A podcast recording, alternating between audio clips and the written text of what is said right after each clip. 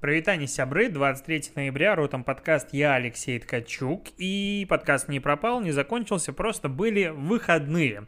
Я вот решил позволить себе субботу-воскресенье не записывать подкаст, потому что по выходным все равно, честно говоря, не особо что-то появляется. И, возможно, эта практика будет регулярной, потому что, ну, типа, ну, надо иногда по вечерам не записывать подкаст. Кроме этого, есть проблема. Она заключается в том, что в понедельник с утра, получается, послушать как бы нечего, потому что в воскресенье вечером я не записываю подкаст. Вот с этим осталось разобраться. Возможно, я не знаю, пятничный подкаст, который как бы слушают кто-то в субботу, выпускать в, к понедельнику. Ну, что-то надо подумать. Короче, если у тебя есть идеи, подсказывай, а мы переходим к digital новостям. И первое, самое главное, самое вообще идеальное digital новость э, этого месяца заключается в том, что 2 декабря будет э, запущен курс для начинающих SMM-специалистов э, Rising SMM, и этот курс делаю я и, соответственно, лекции записываю для него я. Правда, не все лекции, только 50%. Остальную половину взял на себя Евгений Мотин. Это, на мой взгляд, один из лучших таргетологов, с которым я знаком, и, возможно, в принципе. А, он берет на себя остальную часть, и мы делаем курс. И сейчас уже доступна программа, можно перейти по нее по ссылке и посмотреть, о чем будет 10 блоков. Эта программа не финальная, потому что я любитель доделывать все в последний момент по принципу я хотел сделать 5 лекций, но сделаю 7 лекций. Эта фишка у меня вообще существует всегда, поэтому от меня страдают все организаторы конференции, потому что я сдаю презентацию примерно за 5 минут до начала выступления, просто по причине того, что до конца я просто делаю презентацию. Типа я ее сделал и доделываю, доделываю, доделываю еще, и в принципе она у меня никогда не готова, я всегда ее могу улучшить. И то же самое касается курса, в рамках, допустим, курса White SMM я точно так же делал курс, потом делал, увеличил, увеличил программу, и, в принципе, лекций становилось все время больше в процессе создания курса. Так что, скорее всего, здесь 79 лекций, которые пока анонсированы, не финальное число, я уже хочу добавить 2. А перейдем все-таки к менее важным, но интересным новостям. Snapchat запустил короткие видео в стиле ТикТока отдельную ленту а, коротких видео Spotlight. а, почему я ржу? Потому что стартап, который мы не анонсировали публично, но делали и делали весь прошлый год, назывался Spotlights. А тут Snapchat запустил платформу коротких вертикальных видео Spotlight. Мы, короче, опередили тренд на это название. Хотя оно мне никогда не нравилось, я просто смирился с тем, что все были за. Я такой, окей, пускай будет такое название. В чем прикол? Короче, это очередной клон ТикТока с маленьким нюансиком. Он заключается в том, что э, Snapchat будет платить э, создателям контента за уникальные просмотры э, их роликов, и ролики нельзя перезаливать, то есть это должен быть уникальный контент, и компания выделяет по одному миллиону долларов в день создателям контента. Тут мне не совсем понятно, это скорее всего до 1 миллиона долларов в день или как. Ну, то есть получается, если, допустим, только стартует платформа, и, кстати, россияне участвовать в программе не могут, там есть 7 стран, США, Германия, Франция, Канада, а, и еще 7 стран. В России там как бы в списке нет. Но вот подумай, есть миллион долларов и какое-то количество просмотров, которые существуют на платформе. И эти просмотры монетизируемы. Соответственно, первые просмотры, получается, будут дороже, чем последующие, потому что первых просмотров банально меньше. И типа в первый день загрузили тысячу роликов, а в сотый день загрузили 100 тысяч роликов. И если между этими днями по-прежнему распределяется 1 миллион долларов, то первые заработали кратно больше, ну, по логике, чем последние. Но, наверное, не просто миллион долларов тратится в день, а есть какой-то CPM, CPV, За которые платят а, как раз-таки Snapchat создателям контента. Тут что интересно, что, ну, во-первых, все, конечно же, запускают свои TikTok-клоны, и это не конец. А, YouTube в Англии, по-моему, запустил свой аналог TikTok. Ну, короче, все что-то в этом направлении двигаются и делают. То же самое было со Stories, сейчас с ТикТоками. Это первый момент. Второе, что платформы все больше и больше, все чаще и чаще платят деньги создателям контента. Такого раньше представить, в принципе, было нельзя. Но а, так как все поняли, что как бы ценность платформ заключается в контенте, а контент создают создателей контента, что очевидно, их на платформу надо каким-то образом привлечь. И есть несколько вариантов. Первое, это, конечно же, деньги. Второе, это возможность собрать большую аудиторию. И так как TikTok позволяет сейчас собрать как бы любому в данный момент еще а, большую аудиторию без каких-то слишком больших терзаний, ну, намного легче это сделать, чем в том же Instagram, то, получается, остается вариант привлекать авторов TikTok контента в другие платформы деньгами. И это делают сейчас очень многие. И это непривычная практика, но, с другой стороны, я, по-моему, в трендах на 2020 год могу ошибаться. Сейчас я даже загуглю SMM тренды 2020 Dinative. Так, 6 главных Инстаграм трендов 2020. Ну-ка, так, борьба. Чё, нету? Я вроде бы постоянно говорил о том, что будет борьба за создателей контента и, ну, между платформами. И вот я думал, что в трендах это писал, а вот, видимо, не написал. Платная охвата. Видимо, я до этого писал. Ладно, не суть. Короче, борьба за создателей контента, она а, вот, кстати, на 19 год я говорил про индексацию контента в Инстаграм. Я думал, что она будет в 19 году, но подъехала в итоге в конце 2020 года. Ну, та новость, напоминаю, про то, что в Инстаграм теперь можно будет на английском языке пока только что, конечно же, искать э, какие-то слова, ну, не знаю, типа рецепт пирога, и тебе Инстаграм предлагает посты, в которых есть рецепт пирога в, в тексте, то есть не аккаунты, а сами публикации. И вот по логике это должно было быть в 2019 году, по моей логике. Но Инстаграм что-то Видимо, плохо читал мою статью, только в 2020 году завел. Приятно, когда твои предсказания сбываются. А, Google запустил в Индии аналог Яндекс Толоки. Эта компания будет платить пользователям за выполнение простых задач. И платить на самом деле немало. А, приложение называется TaskMate в Индии. От 25 до 50 центов за выполнение одного задания. Есть задания сидячие и полевые. Типа пойти и сфоткать что-нибудь или уточнить адрес какой-нибудь и так далее. 25 центов. А некоторые, допустим, распознавание магазина, проверить, расшифровать и прочее, прочее до 50 центов. Мне кажется, это что-то слишком много денег. То есть, ну, за задание, ну, допустим, это до 50 центов, окей. Но в любом случае, вот у меня, я могу быть э, каким-то неправильным человеком, но у меня в голове ощущение, что в Индии прям, ну, мало денег у большей части населения. Вот прям мало.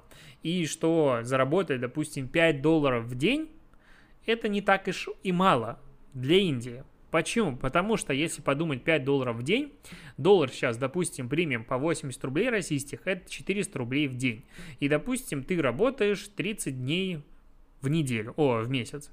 Соответственно, 400 рублей мы умножаем на 300 и получаем 12 тысяч рублей за то, что ты распознаешь какие-то картинки. И вот 12 тысяч рублей, к сожалению, в России таких зарплат как бы хватает на full тайме. У людей там, типа, я не знаю, смотрел этот фильм Дудя, там люди зарабатывают 3000 рублей, какие-то сельские почтальоны, которые работают на full тайме но просто у них ставка распределена между несколькими людьми.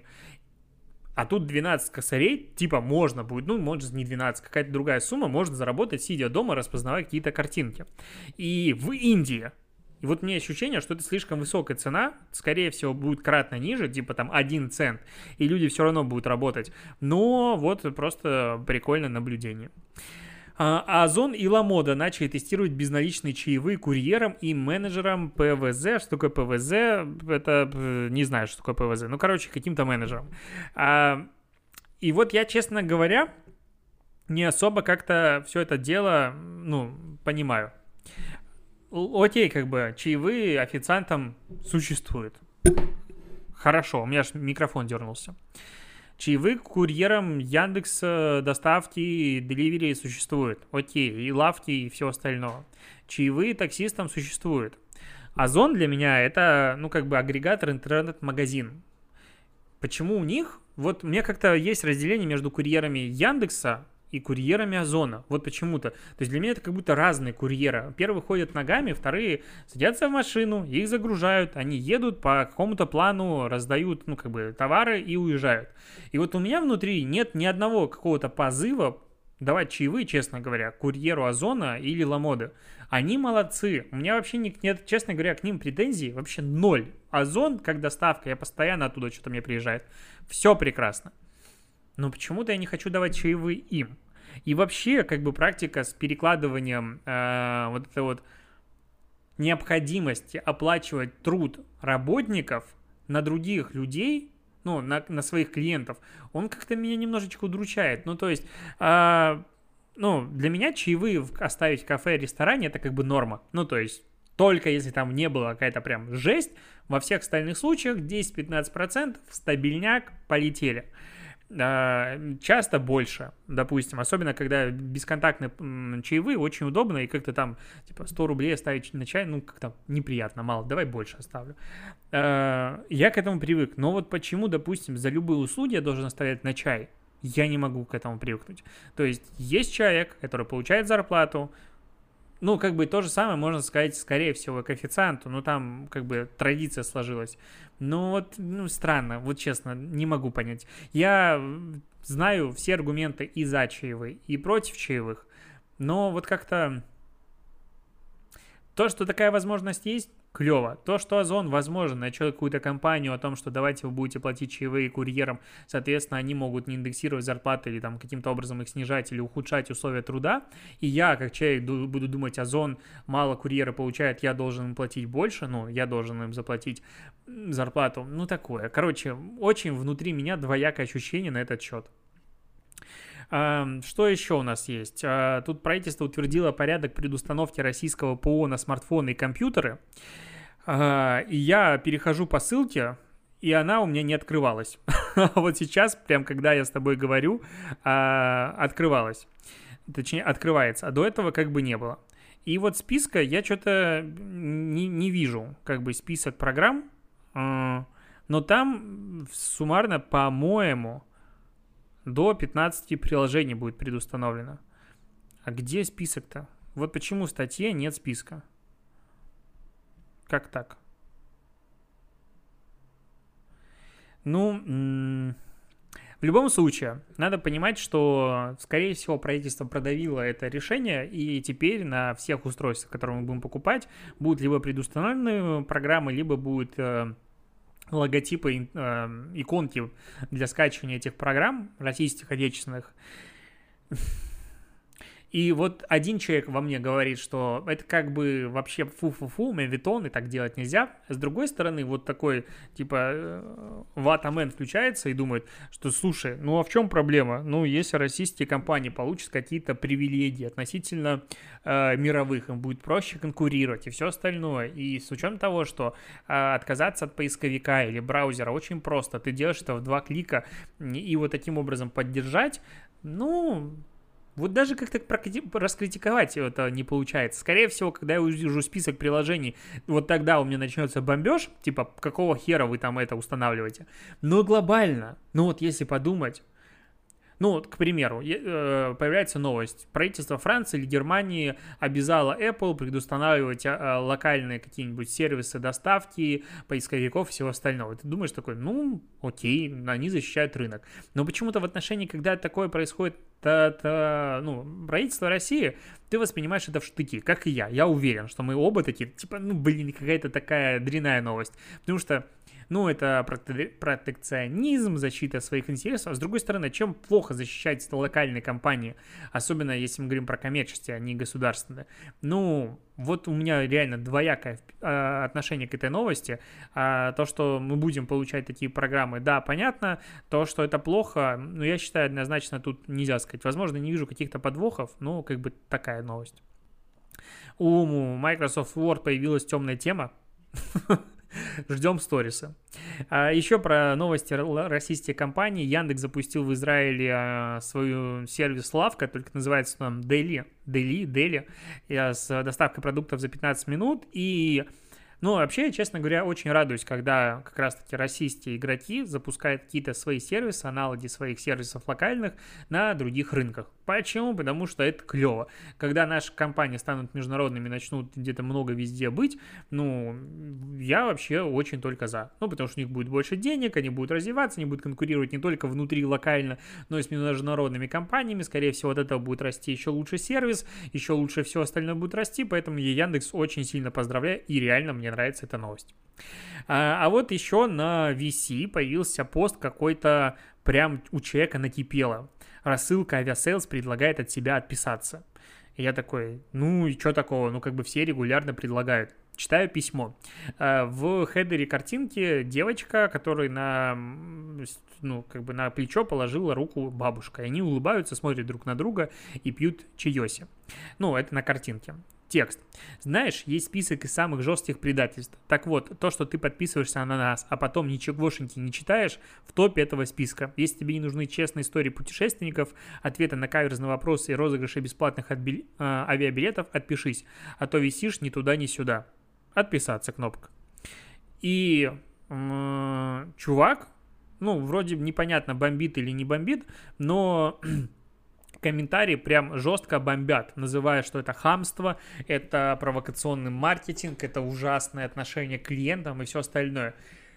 Вообще не вижу проблемы. Опять же, ну, то есть я как раз человек, который во всей рекламе пытается найти сексизм, дно. Ну, я не знаю, у меня мозг так работает как-то. Я, видимо, немножечко сломал его себе рубрикой «Дно дня».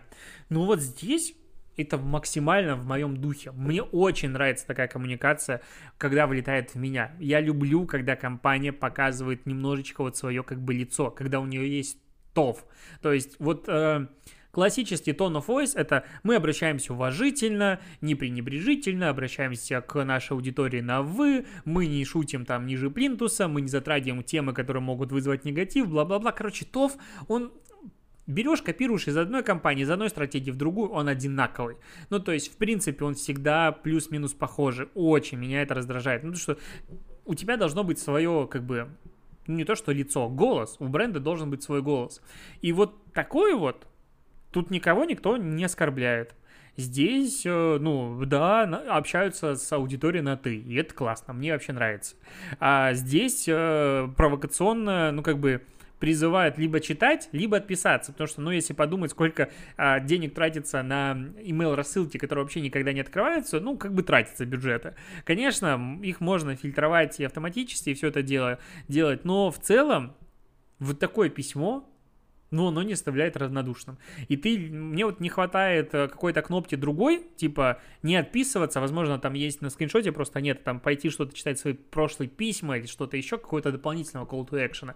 Но вот это мне реально прикалывает. Я вообще не понимаю негатива, я не вижу здесь никаких оскорблений, висишь ни туда, ни сюда. Мне, мне нравится. Возможно, если я буду а, большим взрослым ездить на не знаю, Toyota Prado или вот Land Cruiser или на чем-то вот большом и таком слишком серьезном. Я сегодня видел на дороге Toyota Tundra. Так вот, у нее дно начиналось там, где заканчивалась крыша моего мини-купера. Она была такая поднятая для езды под другим людям. Я не знаю, для чего нужна такая машина. То есть она просто, типа, поехали куда? Туда, плевать, вообще дорога есть, нет, она везде проедет. И вот, возможно, если я буду ездить на такой машине, меня такое обращение будет оскорблять. Пока я молод душой и телом, меня прикалывает и я респектую коллегам, мне вообще, ну, я не вижу проблемы. А вот дизреспект. Короче, история с PlayStation 5 и с запуском, мне кажется, войдет в аналы истории провальных пиар-кейсов, потому что, ну, я Sony это буду еще долго припоминать. Но я вот так вот с тобой достаточно откровенно на тему Sony общаюсь в подкасте у себя в телеграм-канале, но потому что я маленький, потому что я блогер незаметный, я только чуть-чуть маркетологов меня читает. А вот э, если бы я был побольше, возможно, со мной произошло бы то же самое, что с блогером Богданом э, Ломатин-Морозовым. Он в Твиттере начал тред еще в 20 ноября, о том, что, ну, что-то, как бы, странная история получается, не доставляет им видео приставки, там NVIDIA оправдывалась, они созванивались даже с хедом э, SMM NVIDIA, что-то там разбирались, э, он вроде как вещал и вещал дальше эту информацию, и в итоге вчера вечером он пишет о том, что, э, читаю, очень смеюсь, что вся эта война с NVIDIA для меня закончилась тем, что мой заказ отменили, а деньги вернут в течение 3-7 дней. Причина не хватило для вас консоли. Э, надеюсь, это всего стоило. И он приводит скриншот, на котором есть типа статусы, что 19-11 создан как бы заказ, ну, соответственно, Я не знаю, это был предзаказ или что он э, в это время создал, на что он рассчитывал, зарезервирован, потом был, потом оплачен, подтвержден, готовится к доставке 21 числа, готов к доставке 21 числа, 22 числа через сутки отменен. Типа с э, мессенджером о том, что просто закончились приставки. Как это вообще может быть? Ну, даже если это стечение обстоятельств, то это очень некрасивое стечение обстоятельств. Типа, ты нас критикуешь, хер тебе не приставку. Ну, как это работает? NVIDIA, алло. Не знаю, ну, просто какой-то зашкварный зашквар. А, ну, кстати, мне должна завтра, 24 ноября, по плану приехать приставка. Если она приедет, я, честно говоря, удивлюсь. Мне кажется, я вот, ну, вроде мне отмены не прислали, но я до последнего не верю, что она приедет. Если приедет, то я не знаю, как продолжать работать и вести подкаст, потому что слишком много всего не пройдено за историю моей жизни, когда я не играл в PlayStation и другие приставки. И, короче, вот. А, еще есть статистика. Тут э, кто это? Сервис бесплатных объявлений Юла провел опрос, и согласно ему, более 40% жителей России увлекаются компьютерными играми. А, причем, ну, это, они относят это в хобби. Вот, в вопросе в октябре 2020 года его провели, участвовало полторы тысячи пользователей в возрасте от 16 лет, 47% респондентов были мужчины, и 40% россиян назвали своим хобби компьютерные игры. Я не знал, что, честно говоря, компьютерным играм можно записывать в, рам, ну, вот, в ранг хобби. И чтение, мне кажется, не в ранг хобби. В ранг хобби это, типа, не знаю, клеить самолеты, э, возможно, коллекционировать лего или что-нибудь такое быть повернутым. Ну, то есть какая-то, ну, действие отличное от обычной жизни. Читать книги — это обычная жизнь. Ну, только если ты не фанат творчества, не знаю, Достоевского и знаешь все про него, и там хобби изучать историю классической литературы российской. Возможно, ну, русской. А, такое можно назвать. Но глобально, ну, как бы, странное хобби компьютерные игры. Вот, не понимаю его. Хотя я как бы люблю игры, но не считаю, что это хобби. Тут еще Оксфордский словарь выпустил слово 2020 года и не смог его выбрать и, выхитр... и. Короче, он сделал на каждый период отдельные слова, а, и просто есть PDF-ка, большая, классный файл, в котором есть типа исследования, все остальное. А, и, допустим, в январь Fire, это по поводу этих пожаров в Австралии. Потом э, есть странные слова, которые не знаю, как переводятся. Потом коронавирус в конце марта настал, конечно же. COVID-19 локдаун в апреле. В апреле-мае социальное дистанцирование. Ну, вот эта дистанция uh, reopening, соответственно, получается повторное открытие. Uh, в июне Black Lives Matter. Кто бы сомневался. Потом cancel culture, bip-pop. Я даже не знаю. А, это авиатура черные, ну, black и вот все остальные. Короче, ну, неправильно говорить цветные люди, но people of color написано на английском языке, значит, скажу цветные, окей.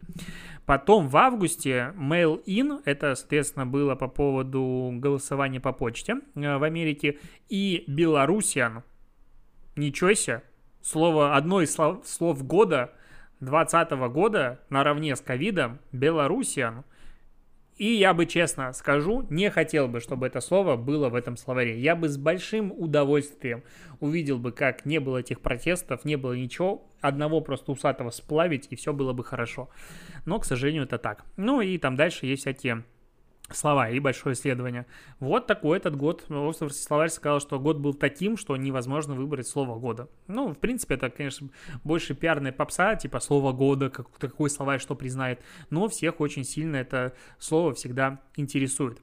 А, к слову про PlayStation 5. А, сегодня обсуждается достаточно активно реклама там, где Рик и Морти рекламируют PlayStation, хотя реклама вышла, когда она вышла? Она вышла э, еще 20 ноября в ну, реклама 30-секундный ролик, в котором все по классике, и Рик и Морти не угорают и даже матерятся. Морти рассказывает про приставку, говорит о том, что она быстрая, вообще высокая, у нее обратная отдача контроллера. На заднем фоне точнее, Морти об этом рассказывает, на заднем фоне сидит Рик, считает доллары, считает доллары, и как только он заканчивает пересчитывать пачку долларов, в этот же момент заканчивается реклама. Меня эта фишка, честно говоря, угорнула. Я люблю рекламу вот такую, где компания позволяет э, немножечко поугарать и дать, вот, отдать эти бразды правления контент-креаторам, которые знают, что они делают и, и угорают над этим. А, допустим, вот я перед записью этого подкаста сделал анонс э, курса Rising SMM, который ты можешь изучить программу по ссылке в описании, э, у себя в сторис. И, ну, если ты смотришь мои сторис, ты знаешь, что я часто делаю немножечко отмороженную рекламу, и она обычно очень хорошо работает. Ну, то есть прям очень хорошо. И вот эта тема, которую я тоже хотел обсудить.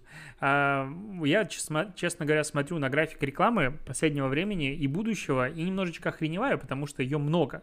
И я уже цены поднял, а ее по-прежнему много. И мне от этого и грустно, и приятно. Приятно, потому что, ну, как бы это деньги, и чего бы нет, дом сам себя не построит. С другой стороны, ну, как бы много рекламы, это нехорошо. Не, и, как бы, ну, такое себе. С другой стороны, я вот подумал, я вот, э, ну, занимаюсь поиском участка такой в лайтовом режиме, потому что я болел и забил на это все. А, и когда я захожу в почту или проверяю домашнее, у меня очень много рекламы связанная как раз-таки с покупкой недвижимости. Я перехожу реально на каждую вторую, ну, кроме тех э, креативов, которые я видел. Потому что, ну, что мне искать самому, я уже об этом рассказывал неоднократно. Реклама мне сама подсовывает релевантное объявление, я иду и смотрю. Интересно, интересно, и дальше что-то добавляю в закладки. Я вот подумал, что, возможно, мой канал и сторис — это тоже такой своего рода агрегатор, потому что реклама мне стоит дорого, ну, как бы, относительно рынка. Ко мне идут я принимаю только интересные курсы, которые, ну, как бы, судя по программе, спикерам и все остальное, вполне себе адекватные. И я ее, как бы, ну, продвигаю. А ты и другие, кто смотрит этот контент, такие, ну, если курс интересный, можно пойти. Ну, то есть, это вин-вин стратегия. То есть, я выступаю входящим фильтром, отстойных курсов, и если они сюда попадают, значит, они уже как бы ок. А так как все люди занимаются саморазвитием, ну, типа, это такой агрегатор предложений. Вот я такую мысль себе придумал, и мне прям отпустило. Скорее всего, со мной многие не согласны. Но глобально, вот просто пример – ночью, ну, этой а, я отменил одно размещение, которое было оплачено, потому что так случилось, что мне рекламодатель, как бы мы давно работаем, и он очень поздно стянул курс, а я зашел и смотрю там пары спикеров, которых я не то чтобы не уважаю, а просто я не хочу их никогда в жизни рекламировать и на одной сцене рядом стоять. Я такой, ну, типа, чуваки, не готов, отказываюсь. Да, без проблем, понимаю. И такого, честно говоря, за последнее время было очень много. а, ну и как бы, вот, я просто говорю о том, что фильтруется все дело, а то, что не филь... ну, проходит, значит, уже как бы плюс-минус нормальненько. А, ну вот как бы такая ну, мысль, что думаешь на этот счет. Как бы я в любом случае делаю так, как всегда считаю нужным, но посоветоваться чего бы нет. А, по поводу еще хочется обсудить вообще новостей очень веселых а, Олимпиад. Тут а, сегодня а, какие-то а, Олимпиада была в Санкт-Петербурге или где? Районная Олимпиада была в Питере, и так как э, все на удаленке, э, ну, студенты делали Олимпиаду также на удаленке. Но как бы одно дело, ты делаешь ее под присмотром педагогов, и хрен ты спишешь, ну или по-разному. Другое дело, ты сидишь дома, и у тебя представлен весь интернет, а, и, конечно же, ну, короче, преподаватель Константин Кноп рассказывает историю. А, сегодня в Санкт-Петербурге дети писали районку, муниципальный этап по математике, Олимпиаду. В отличие от прошлых лет, в силу специфики момента, большая часть детей писала его в свободно безнадзорном режиме. Попросту говоря, можно было гуглить. Как несложно гадаться, уже через 10 минут после старта Олимпиады некоторые условия задач появились на знания.ком или подобных короче, помойках агрегатора, где просят решить задачи и их решают. С, моль... с, моль... с мольбой «помогите решить», естественно, без указания источника задач. Примерно через минут 20-30 ко всем уплывшим задачам на том же ресурсе появились вполне разумные решения. И это было бы очень грустно, если бы не два общих свойства этих решений. Все они были написаны членами жюри, авторами задачи, составителями вариантов, и все они были неверными. А вот теперь мы с нетерпением ждем второго акта этого балета, дисквалификации всех участников, в чьих работах будут найдены эти решения. Это просто...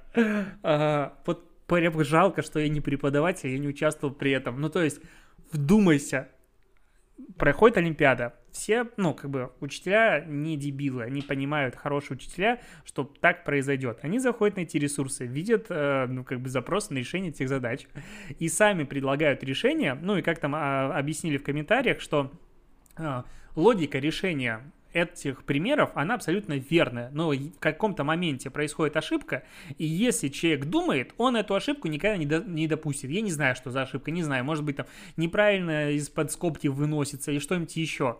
И эта ошибка очень э, показательна. Соответственно, как только ты видишь эту ошибку, ну и этот метод решения э, в как бы в в, в той работе, которую ты проверяешь, все сразу понятно, этот человек списывал. Его ждет дисквалификация. Это, блин, тончайший троллинг. Просто вообще космический восторг. Я респектую просто стоя а, тем преподам, кто это сделал. Понятное дело, что это не про маркетинг, но это про, блин, про digital технологии, как об этом не рассказать. Я, короче, когда прочитал эту сегодня новость, я, честно говоря, внутри очень сильно поржал. Я представляю, как неприятно будет этим школьникам, которые, а, ну, списали и понимают, что облажались. О, ну, еще там дополнительно была Всероссийская Олимпиада по английскому языку, и аудирование было в Ютубе, где не отключили субтитры. И люди просто выставляли субтитры, ну и читали текст. А, ну, для тех, кто вдруг не в курсе, я просто английским занимался раньше когда-то давно активно, и аудирование, эта фишка в том, что там может быть какой-то очень странный акцент, глотает кто-то звуки, манера речи, на фоне какие-то звуки. Я помню, там были у меня аудирования у репетитора, типа сзади автобусный гул, типа Лондон, все остальное, там картавый с каким-то очень странным человеком общаются, ты вообще не отгребаешь, что это, ну, вообще за акценты. И ты должен понимать речь. Ну, типа, условно, шотландец там общается, а у них вообще отдельный язык. А, поэтому аудирование это сложно, по логике должно быть. А здесь забыли отключить субтитры, а как бы YouTube достаточно неплохо английский, суб, ну, английский язык автоматически определяет и делает к нему субтитры. И забыли еще закрыть комментарии, поэтому там все вообще угорают, и э, в целом даже можно э, делать автоматический перевод на русский язык, он будет не совсем, конечно, корректный, но английский, ну, вот эти вот э, э, субтитры, они вполне себе ок. Короче, сегодня, конечно, э, был такой большой челлендж, digital вызов у российского образования, и математики с ним справились изящно, а вот английский язык немножечко подкачал. Еще я сегодня увидел рекламу э, МЦД, типа год МЦД исполнился, это московские центральные диаметры, по-моему, так расшифровываются, типа модные электрички, так как назвать надо, я не москвич, поэтому не в теме.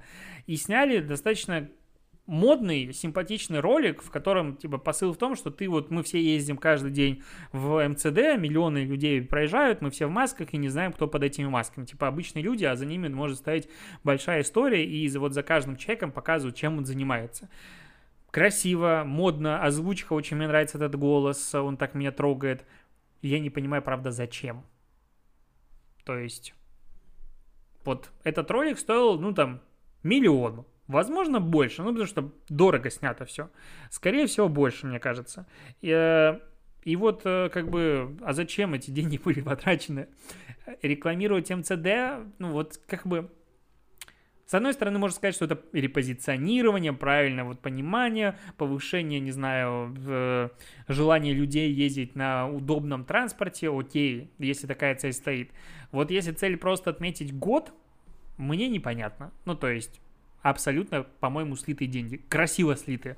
Тут не вопрос. Но какой-то странная, как бы, штука. На этом я буду заканчивать. Новости еще остались, но чуть подкаст затянулся. Обсудим их с тобой завтра. Покеда. Спасибо, что заслушиваешь.